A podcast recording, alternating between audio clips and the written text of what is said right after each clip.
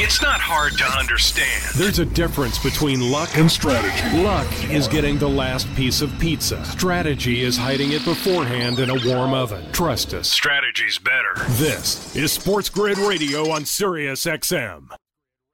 Work.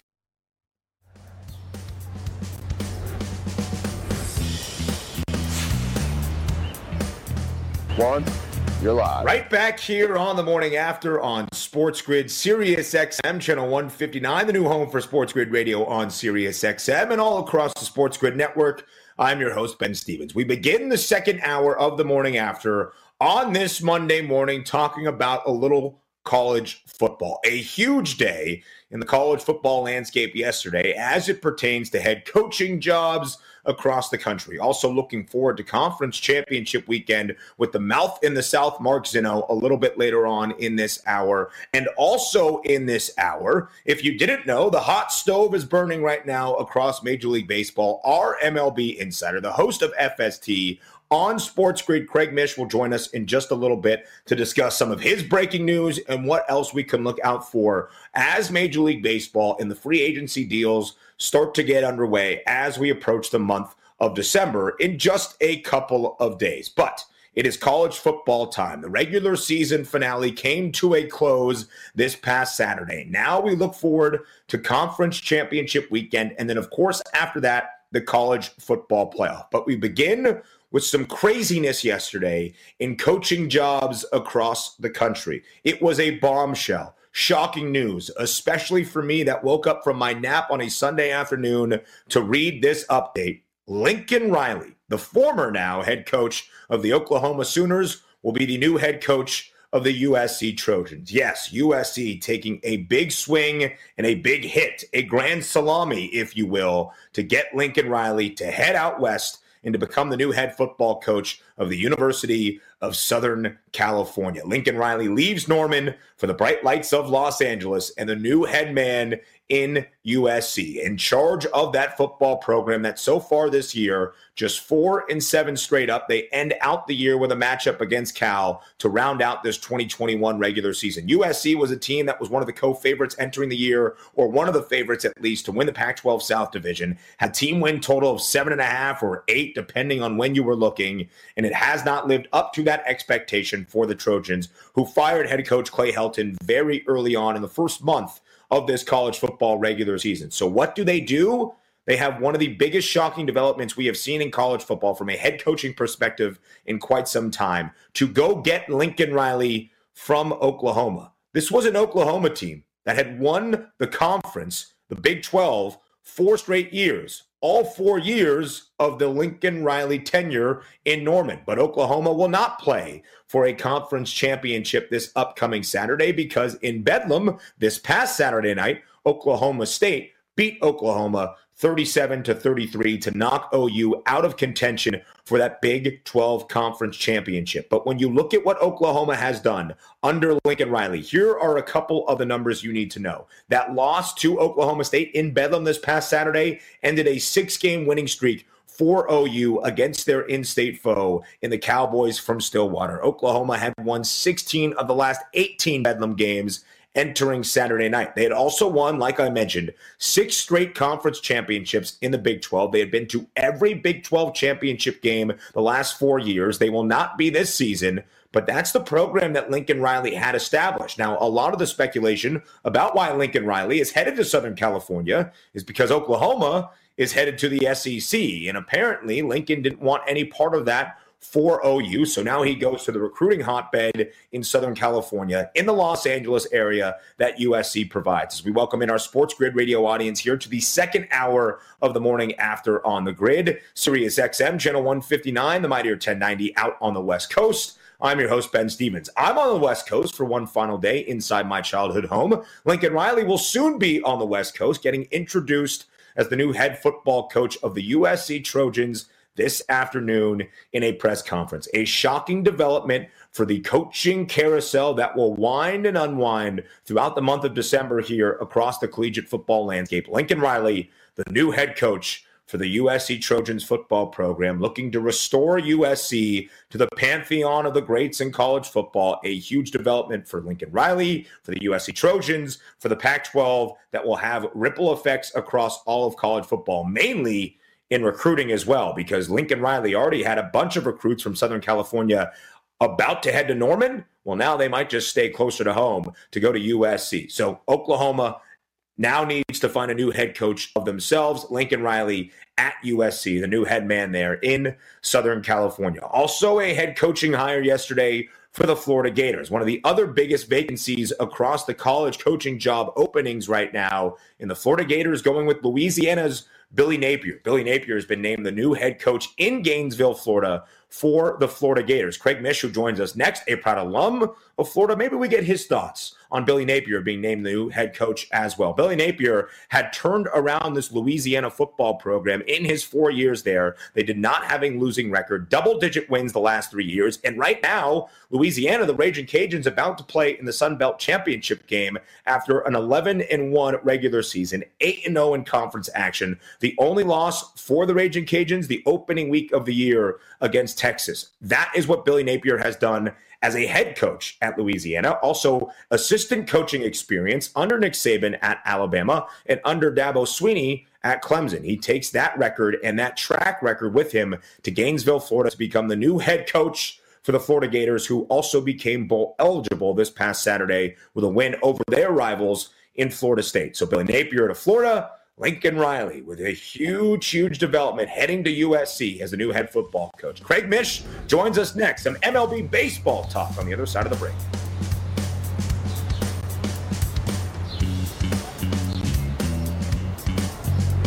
SportsGrid.com. Betting insights and entertainment at your fingertips 24 7 as our team covers the most important topics in sports wagering real time odds, predictive betting models, expert picks, and more. Want the edge? Then get on the grid. SportsGrid.com.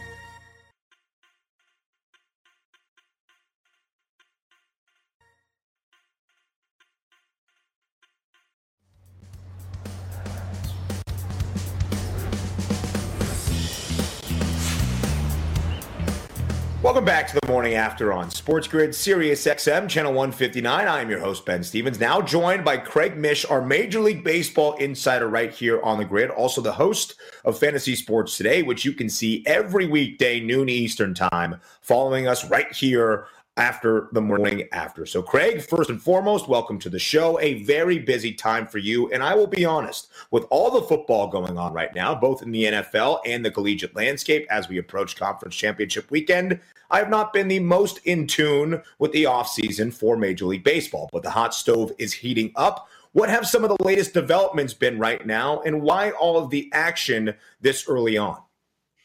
Hey Ben, yeah, it, it, it's a really interesting dynamic with what's happened here because normally this time of the year you have a few things percolating as far as the hot stove is concerned, but you don't have this many signings over a 24 or 48 hour period. And so, you know, normally in an off season, what happens is we have the winter meetings coming up in a week, and, and all the executives meet together, and, and things generally get done. I've attended these winter meetings now for a long period of time. But Ben, that there is the impending lockout Wednesday at midnight, and seemingly what has happened is you know players and representatives of those players. Uh, you know, want to get their deals done before these things. Now, the interesting dynamic of all of this is that some guys don't and some guys do. And it just kind of comes down to the person, it comes down to the representation, and it certainly comes down to the landscape as far as where things stand. So for me personally, I was not caught off guard uh, this weekend, but it has dominated my time, Ben, on the phone and just kind of following things as they go. So, uh, yes, in terms of Miami, they did make a couple of big moves yesterday. Yeah, Craig, you broke some news about a couple of those big moves, both Avisail Garcia and the stud starting pitcher for the Miami Marlins in Sandy Alcantara. What was the latest info you have for us there, and how impactful might that be for the Marlins moving forward? Yeah, the, the, this was a this was the well, actually, turns out to be the second, uh, basically money given out, big money given out by Miami because they did uh, sign Avisail Garcia just before this. But this basically, I reported this last week that a deal was very close for five years and fifty five million dollars. Alcantara has probably been, if not the most reliable, one of the most reliable pitchers in all of Major League Baseball. He threw 200 innings last year, still very young. And what Miami did was they saw an opportunity to buy out his arbitration years. And Sandy ends up getting the most money ever given to a major league pitcher with three years of arbitration still left on his contract, surpassing the deal uh, given to Carlos Martinez of the Cardinals a few years back. So a big move for Miami to have their ace. He'll be with them on opening day for many years to come. And I, I think in terms of the deal, it's good for both sides. It basically gives a player protection and sets him up for life. Let's be honest, Ben, with $56 million, also an option at the end of that deal uh, for a sixth year for another $21 million, too. So uh, I've known the player for a long time since he came up in the minor leagues with the St. Louis Cardinals and uh, has really grown as a player and a person. So I was happy to see that get done. Do you think that deal for Sandy Alcantara, Craig, from the Marlins' perspective, also has to do with the timing of the impending lockout? Is that some of the moves that you've been hearing? Yeah, no question. I, I think. Uh, listen, Byron Buxton Ben signed also yesterday, and, and there were. I mean, look, mm-hmm. they've been negotiating a contract for two years, and he just got it done. It was reported yesterday his deal would be for $100 million over seven years. And, and there was a lot of teams waiting to see if that was going to get done. Maybe he would potentially be moved elsewhere. Now he's locked into Minnesota for arguably the majority of his career at this point. So, yes, that definitely has to be a factor. And for every player signing, and with every contract extension now going out there, I, I think, Ben, you can safely assume that this deadline, get it done on Wednesday, is the reason why. So you mentioned the deadline, midnight on Wednesday. What does the timeline look like the next couple of days to maybe avoid that lockout, or what else could we see over the next 48 hours or so? Doesn't feel like we're avoiding a lockout at this point. I, I have to say that it does feel like we're headed toward that, which would put a freeze on the entire offseason, which is no fun for anyone but I got to tell you, uh, the alternative of uh, having this slog out for two months as opposed to everything that's happening right now, I, I kind of find it pretty exciting with what's happening. So I don't think that there's going to be a lot of activity, Ben, on Wednesday because these players, as part of the contracts in professional sports, all teams want a physical, an updated physical taken on the player before they do the deal or as they do the deal. So I don't think there'd be enough time to have physicals done and contracts signed on Wednesday. Now, I definitely think today we'll have some activity, and I do think on Tuesday we'll have some activity. So I would think over the next 48 hours, we're going to have some signings, and at least from a lot of the, the other national reporters who are covering this thing, some real big mega signings too, which is not something that I anticipated. Yesterday, Marcus Semien got a seven year deal over a $100 million. So uh, those were not expected. It was a lot of the mid level and lower level expected, but it seems like anything could happen now. So, Craig, who are some of those big names we should be on the lookout for the next two days or so that could have some of those mega signings in Major League Baseball? Well, I could just go off the reporting that everybody is, is certainly reading out there, but late last night, Max Scherzer's name was linked to the New York Mets by many of the great reporters and national reporters who were out there. Some reports saying that he could earn $40 million a year for another four years at his age, which is just really insane. But it just kind of shows you that if the Mets are that team that does it, they are basically all in yet again. And we've probably said that, Ben, for many years that the Mets are all in. It doesn't necessarily work out. But here we are again with the Mets kind of going for it. They uh, they missed out certainly on Steven Matz. Their owner went to social media to talk about that. They also missed out on Kevin Gausman, who signed yesterday with the Toronto Blue Jays. So that's an, a player that I think is very interesting. And also the other team that's really jumped in here over the last 24, 48 hours, and I, and I think they will again, is the Texas Rangers. And and hmm. look, Marcus Semien, they signed him. I wouldn't be surprised to see Trevor Story maybe head back to Texas as well. That would give them a great second base shortstop combination.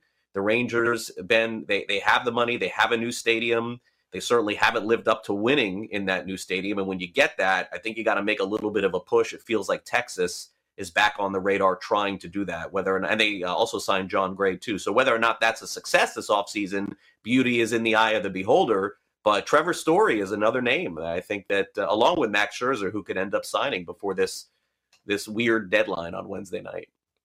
Some very big names across MLB. So, Craig, you mentioned that deadline that's approaching for the potential lockout we might have in Major League Baseball. Following that deadline, if the lockout does happen, what do the next couple of months look like to try to end the lockout and get back for a Major League Baseball season? Yeah, yeah, they'll be in for a battle, but but it, I think both sides are very motivated to get it done. I don't think games are in jeopardy, in my opinion, from what I understand going to be really hard in the month of December with holidays and New Year coming up to get everybody in a room and get this done in a few weeks. But if you had to ask me just some dart throw prediction, uh, Ben, I would probably say sometime in January this gets done and we have a full spring training and a full off season and another wild time in terms of free agency. So, am I concerned? Of course, it's the game that I cover and we talk about here on Sports Grid. But uh, my concern level is probably not as high as maybe some others. I think they're motivated enough to get it done a free agency frenzy right now where Craig Mish, our Major League Baseball insider, has been breaking news like Sandy Alcantara signing with the Miami Marlins. Also might be a free agency flurry once the lockout comes to a close. Craig Mish, one of the hosts of Fantasy Sports Today each and every weekday, noon Eastern time, following us here on the morning after on the grid. Also breaking news with the best of them across MLB. Craig, as always, thank you very much for your time. I'm sure your phone is blowing up as we speak. All right, Ben. Thanks for having me. Yeah, we'll be uh, football centric coming up here uh, very soon. Looking forward to it. Thanks for having me on the show. Of course, Greg. Thank you so much. And he and Davis Mattek on Fantasy Sports today do a fantastic job with a great cast and crew there as well, keeping you updated with everything that you need to know. We bleed the winning edge here on the grid. That's what we do. That also leads us into conference championship weekend in college football. Are you excited? I'm excited. I know Mark Zinno is excited as well. He joins us after the break here in the morning after.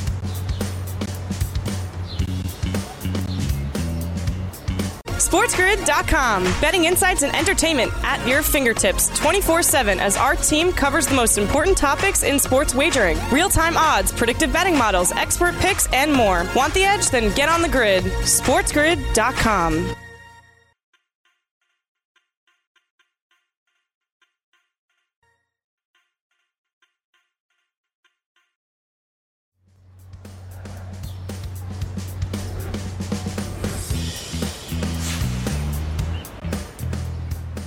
right here on the morning after on Sports Grid Sirius XM, channel 159. I am Ben Stevens, your host here on this Monday morning to set you up for conference championship weekend in college football. Saturday, even Friday night, will feature conference championship games across the country that will have huge implications for the college football playoff. The regular season is now in the rearview mirror and hoping and join me here to help us preview these games across the conference championship slate. It is Mark Zinno, the mouth in the South, as he is known from all across Sports Grid. You can catch him each and every weekend in game live, breaking down the college football slate with the best of them. And now, Mark, we advance to conference championship weekend. A pleasure to be joined by you here on the morning after on this Monday.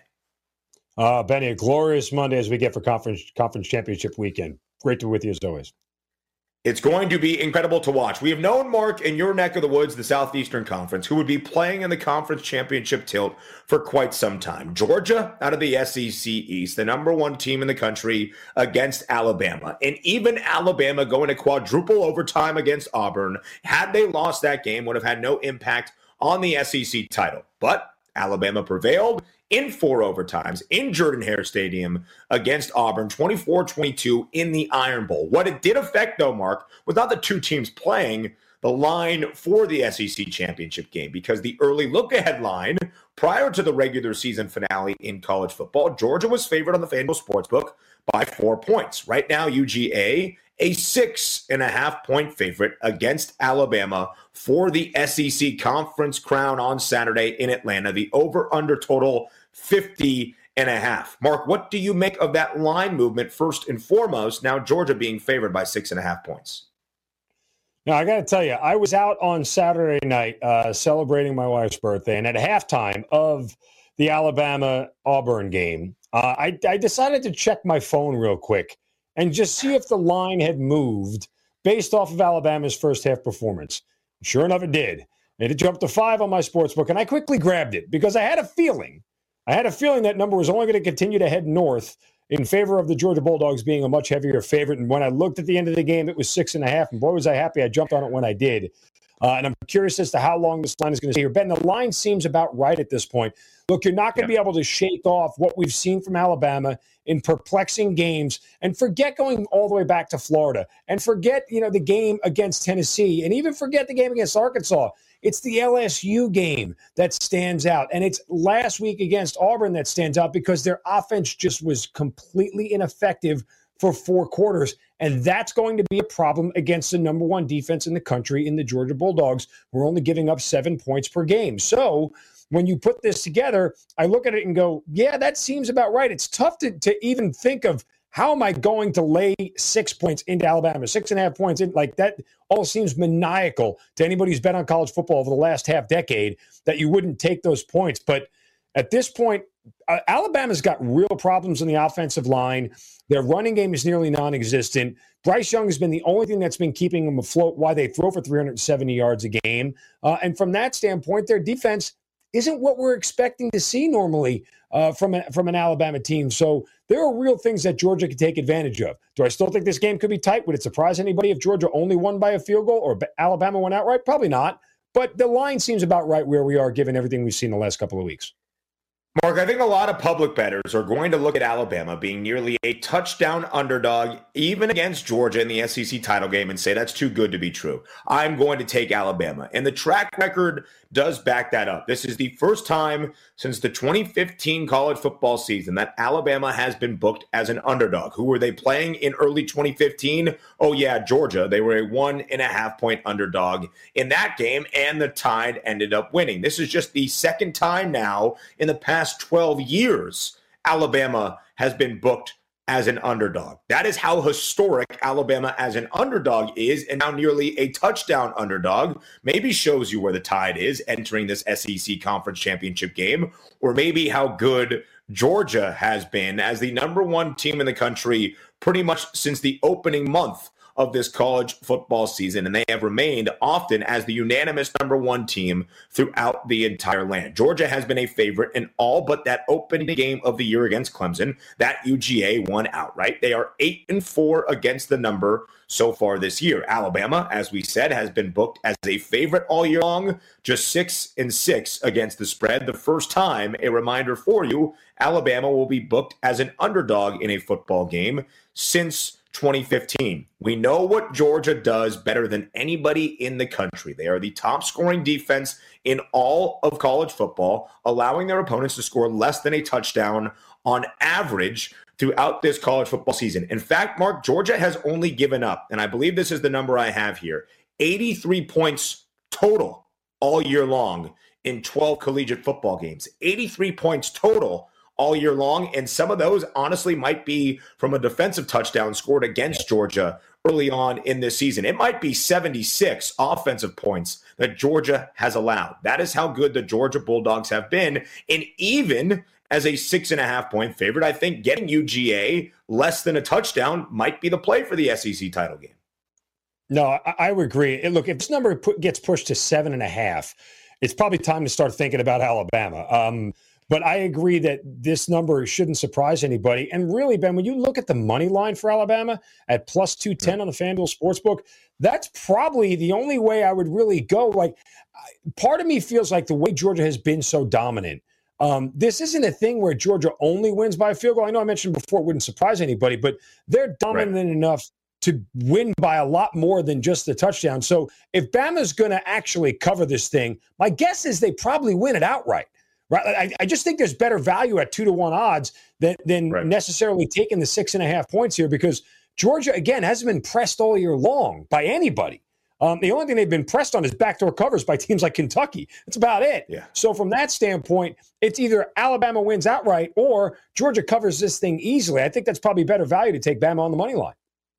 Absolutely so. Alabama in a live betting scenario was a wonderful case study this past Saturday against Auburn in the Iron Bowl because Alabama entered that game as a 20 and a half point favorite on the road in Jordan Hare. And Mark, you host in game live on Saturdays throughout the year. Joe Ranieri and I were working during the Iron Bowl right here on the grid, and we saw Alabama flip to a three and a half point underdog on that live line, getting plus money on the money line. And Joe and I were both like, do it. Just do it. It doesn't matter if it hits or not. You are not going to see Alabama outside of the SEC championship game as a plus money underdog on that money line very often in your lifetime. And sure enough, it took four overtimes and it was not necessarily pretty. And it took some mistakes from Auburn to get them into that extra session. But still, Alabama cashes on that money line. We will discuss Alabama on that money line and how it looks for the CFP National Championship coming up here in our next segment. But right now, Mark, let's move from the SEC to the Big Ten. Michigan and Iowa in the Big Ten championship game. Why? Because for the first time in nearly nine years, Michigan beat Ohio State. The first win over Ohio State in the Jim Harbaugh tenure in Ann Arbor. Michigan taking care of Ohio State in Ann Arbor in the big house on Saturday, 42 to 27. Meanwhile, in the Big Ten West, Iowa came back on Black Friday to beat Nebraska. Minnesota upset Wisconsin as a six and a half point home underdog. Thus,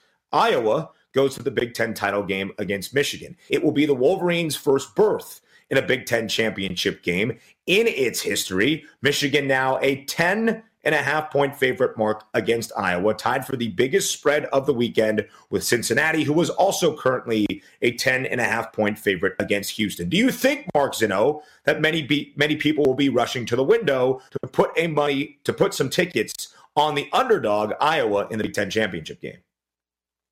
You'd have to hope that some sort of offensive miracle happens for Iowa because I just don't see it. A lot of people would look at this as a letdown spot for Michigan, expending so much energy and really leaving it all out there to beat an Ohio State team, as you mentioned, they hadn't done in nine years and not under the Jim Harbaugh era. So this could be one of those letdown spots. I, I just don't see it. Michigan is a superior team at this point in time, and it's their defense more than anything. You know, offense lets down, Ben. Defense does not. Those guys get after. Their edge rushers are incredibly insane. And Aidan Hutchinson might have a shot to win the Heisman should Bryce Young end up having a bad game against Georgia. He gets two or three sacks in this Iowa game. He literally could win the Heisman. Right now, I think he's 7 to 1 in the FanDuel Sportsbook. But this is not a spot where I feel comfortable that Iowa's offense can score enough to keep up with Michigan to even backdoor cover this thing. I just don't see it. There's just too much defensive prowess for the Wolverines at this point in time. I like them and I'll lay the points. And we saw that defense perform exceptionally well at home against Ohio State, holding the top scoring offense in the country in the Buckeyes to only 27 points this past Saturday in the game. The first appearance for Michigan in the Big Ten title game, the second for Iowa. And look at that over under total for the Big Ten conference championship game 43 and a half. This is the biggest total for Iowa, Mark, since the month of October, that first week of October for the Iowa Hawkeyes. It is the lowest total of the entire conference championship weekend slate. We will preview so many more conference championship games throughout this week. The Big 12 with two new teams in Oklahoma State and Baylor, the ACC between Wake Forest and Pittsburgh. Of course, we will look at the American Athletic Conference championship game as well. Cincinnati right now, a 10 and a half point favorite against Houston. We will look at all of those games as it relates to the college football playoff national championship market as well, because it has moved after the end of the regular season in college football. Ohio State goes down. Oklahoma is now bounced from the college football playoff. So many other changes as well to discuss and how the market has moved and how you can take advantage of that entering this final weekend of the college football season, conference championship weekend. We do that next year on the grid. Morning after comes back next. SportsGrid.com. Betting insights and entertainment at your fingertips 24 7 as our team covers the most important topics in sports wagering real time odds, predictive betting models, expert picks, and more. Want the edge? Then get on the grid. SportsGrid.com.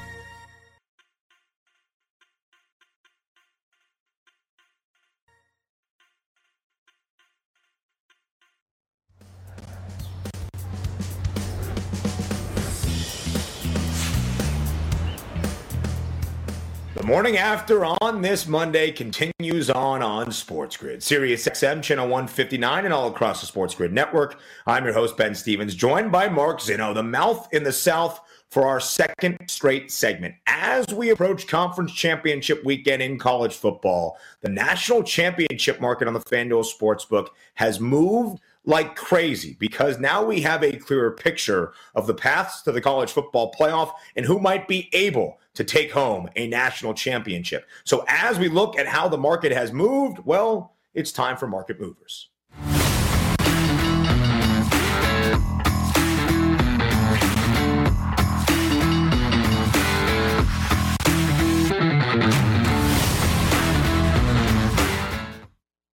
Mark, often when we do a market movers segment, really in any sport, we look from a couple of months ago, like, wow, two and a half months ago, look at how things started to where they are now.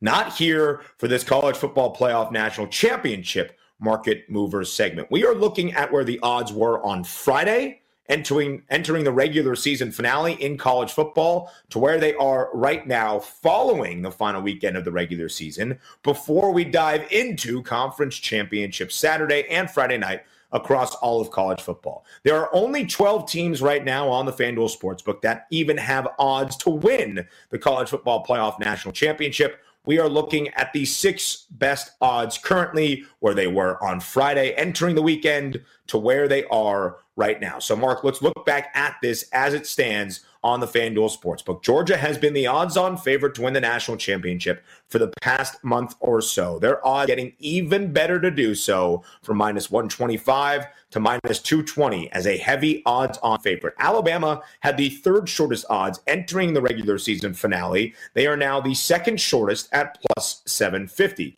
Michigan moves from 50 to 1 to 10 to 1 after the win in the game over Ohio State in a berth in the Big Ten championship game. Both Cincinnati and Oklahoma State were tied for the fourth shortest odds to win the Natty entering the weekend. Still tied for the fourth shortest, but from 40 to 1 to 12 to 1 right now on the FanDuel Sportsbook. And then Notre Dame had the eighth best odds to win the national championship entering the regular season finale. When everybody was beating up on each other, Notre Dame had an easy game against Stanford. They won from 60 to 1 to 25 to 1 right now on the FanDuel Sportsbook. So, Mark, we have seen so much movement what stands out to you first and foremost?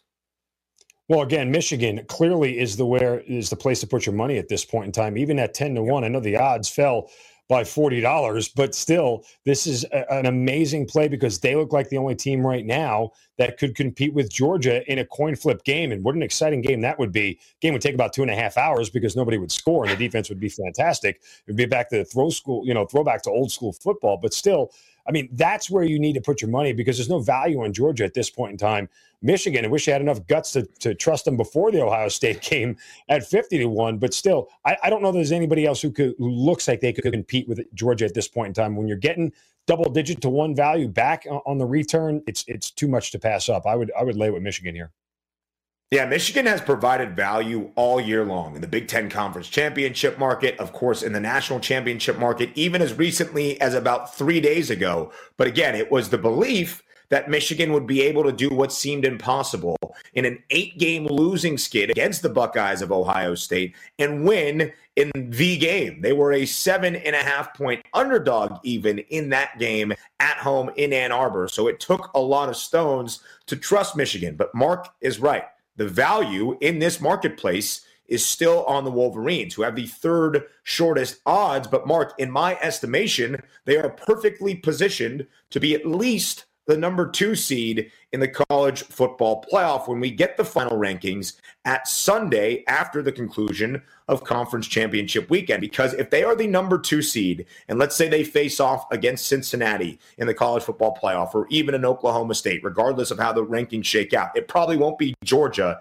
in that college football playoff semifinal. You are virtually right now taking a 10 to 1 ticket into the national championship game, hedging opportunities galore for the Michigan Wolverines in that potential matchup against Georgia, where the over under total might be 44 and a hook or lower. That is how good defenses would be on display in that national championship game. But again, that's the value. Yes, it was 50 to 1 a couple of days ago. And you might be thinking, man, have I missed my best price? Sure. But still at plus 1,000, there is tons of value on Michigan because think about where Ohio State was entering the game on Saturday. Ohio State had the second shortest odds to win the national championship at plus 300, making what Michigan did all that more remarkable. And again, Michigan is a 10 and a half point favorite right now against Iowa in the Big Ten championship game. That is tied for the biggest spread of the entire weekend slate in this conference championship weekend that we have. So Michigan might not cover a 10 and a half point spread, but based on the odds, they are very likely to win the Big Ten championship game. And if Michigan wins the Big Ten championship game, they will certainly be in the college football playoff. So at 10 to 1, that's where the value is. Mark, you also mentioned there's no value on Georgia. There really hasn't been to win the national championship for the last couple of weeks when they flipped to minus money as an odds on favorite at minus 125. Now, even greater than that at minus 220. Where the value was, Mark Zinno, all year long was on Georgia to be an unbeaten national champion, which the FanDuel Sportsbook was giving you at good plus money as recently as a month ago. It was plus 230 for Georgia to make that happen. Then it was plus 150. Then even entering last weekend, Mark, it was plus 125. Now it's minus 125 on the FanDuel Sportsbook for the Dogs to be an undefeated national champion. So really all of the value on Georgia, Mark, has been taken away. Yeah, and it's interesting to note how much uh, odds makers in Vegas are, are, putting stock into the Georgia Bulldogs, and I think it tells you a lot about what they believe in the outcome of the SEC championship game. It's almost like they're saying it's a fait accompli at this point that Georgia's going to be in the, the college football playoff by beating Alabama. Now, obviously, Georgia could still lose this game and get in as a one loss non conference champion. I don't think that would surprise anybody. But as you mentioned, when talking about them being an undefeated national champion, they're telling you the distance between them and everybody else is a huge gap. All the metrics tell you that, folks. It's just not these guys, you know, uh, looking at it and taking gut feeling. There's a lot of numbers that go into this, and everywhere you look, there's a sizable gap between Georgia and everybody else for a reason. And and the odds makers are telling you that by how much they are giving Georgia favorite money. Yeah, I'm not sure what the power ratings have to say about Georgia or Georgia's defense compared to some of the best power ratings we might have seen in years past, but Georgia has to be as close to some of the best formulas you can spit out for a college football team as any we have seen in the past decade. That is how good Georgia is. To make Georgia nearly a touchdown favorite against Alabama should show you enough about where the dogs are. Cincinnati is certainly rooting for Georgia to win that SEC championship game because if Alabama wins, I still believe, Mark, that the Dogs will also be in the uh, college football playoff as well. Georgia was minus 3,000 entering the regular season finale to make the college football playoff. A clear indication for me that regardless of what happens in the SEC championship game, a win or a loss, Georgia will be in the college football playoff, just a matter of what seed that they hold. And again, I want to focus on Alabama, who in the SEC championship game is a six and a half point underdog. They have the second shortest odds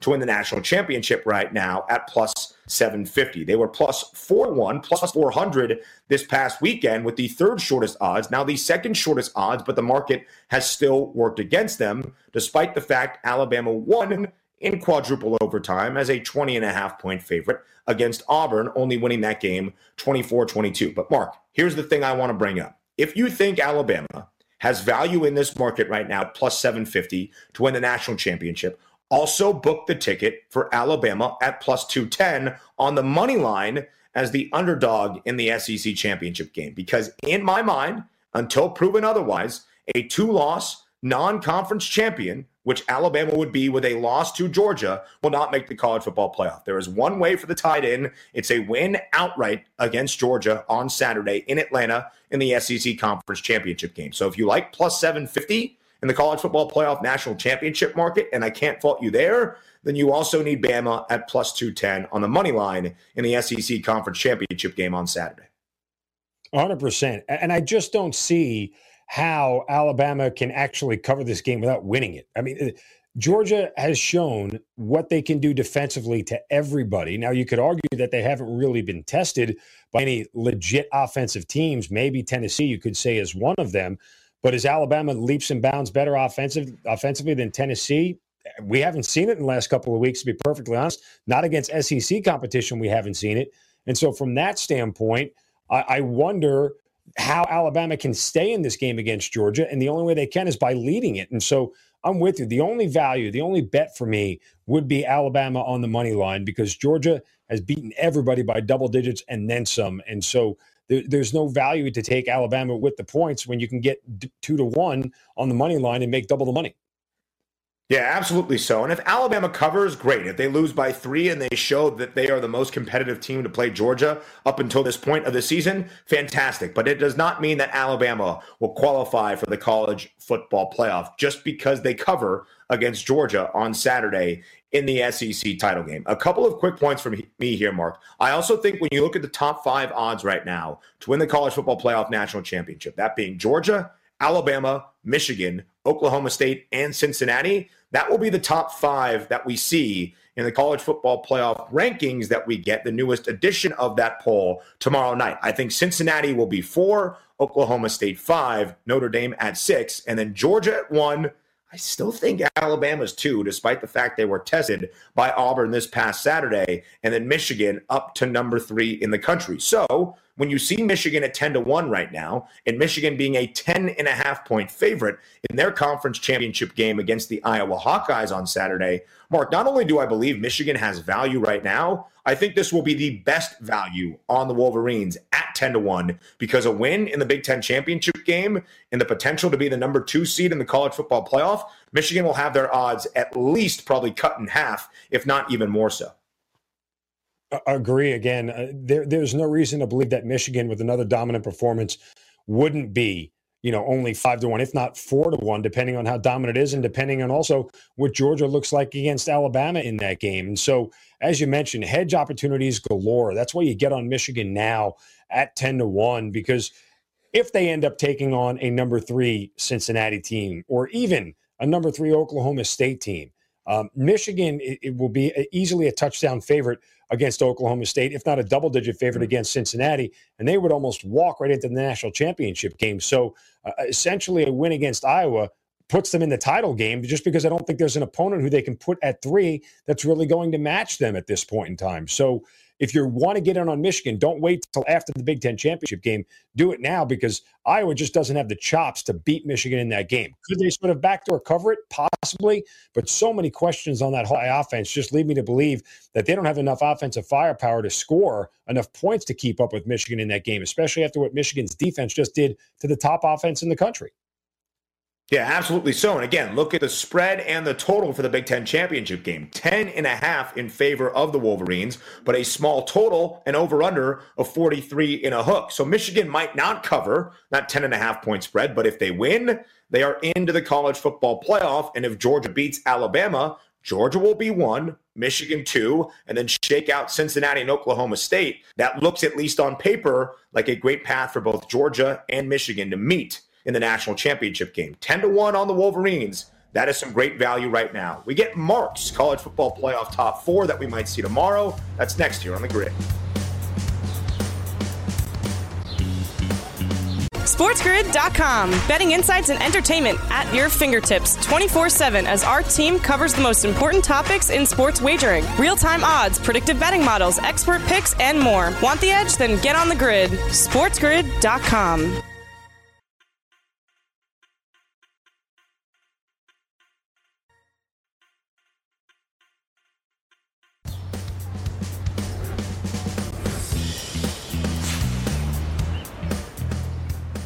Closing out our second hour together here on the morning after on Sports Grid, Sirius XM, channel 159, the new home for Sports Grid Radio on Sirius XM, and all across the Sports Grid network. For the previous two segments, alongside Mark Zinno, the mouth in the South, I am Ben Stevens. But before Mark goes here at the, le- at the 11 a.m. Eastern hour time, we need to get his thoughts on what the college football playoff top four will look like tomorrow evening when we get the latest poll entering conference championship weekend. So now we play Guess the Line.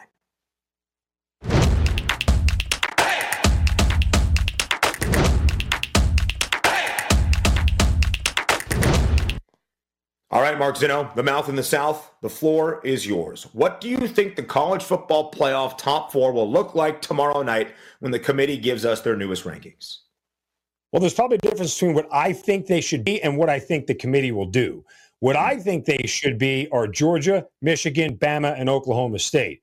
I, I think those are the best, best four teams in the country right now in that order. Uh, I don't think that there's much debate to it. I mean, Ohio State would be close with Oklahoma State, but given the way they got kind of waxed, it kind of takes a little shine off of them. I do sort of lean more of what you said. I don't think the committee will punish Alabama for winning a game, regardless of whether it was close or not.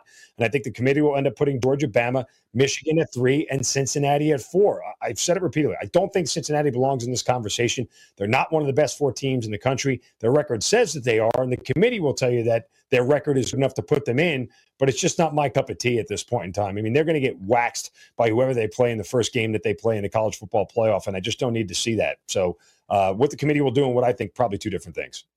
Cincinnati, a 10 and a half point favorite against Houston in the AAC Conference Championship game on Saturday. Michigan, a 10 and a half point favorite against Iowa in the Big Ten title game, also on Saturday evening. Mark Zinno, the mouth in the South, catch him all across the grid. We thank him for his time here on this Monday morning. Benny, you're the best, brother and all that value that Mark and I discussed for Michigan winning the national championship, make sure you take note. 10 to 1 right now on the FanDuel Sportsbook. The third hour of the morning after, up next here on the grid.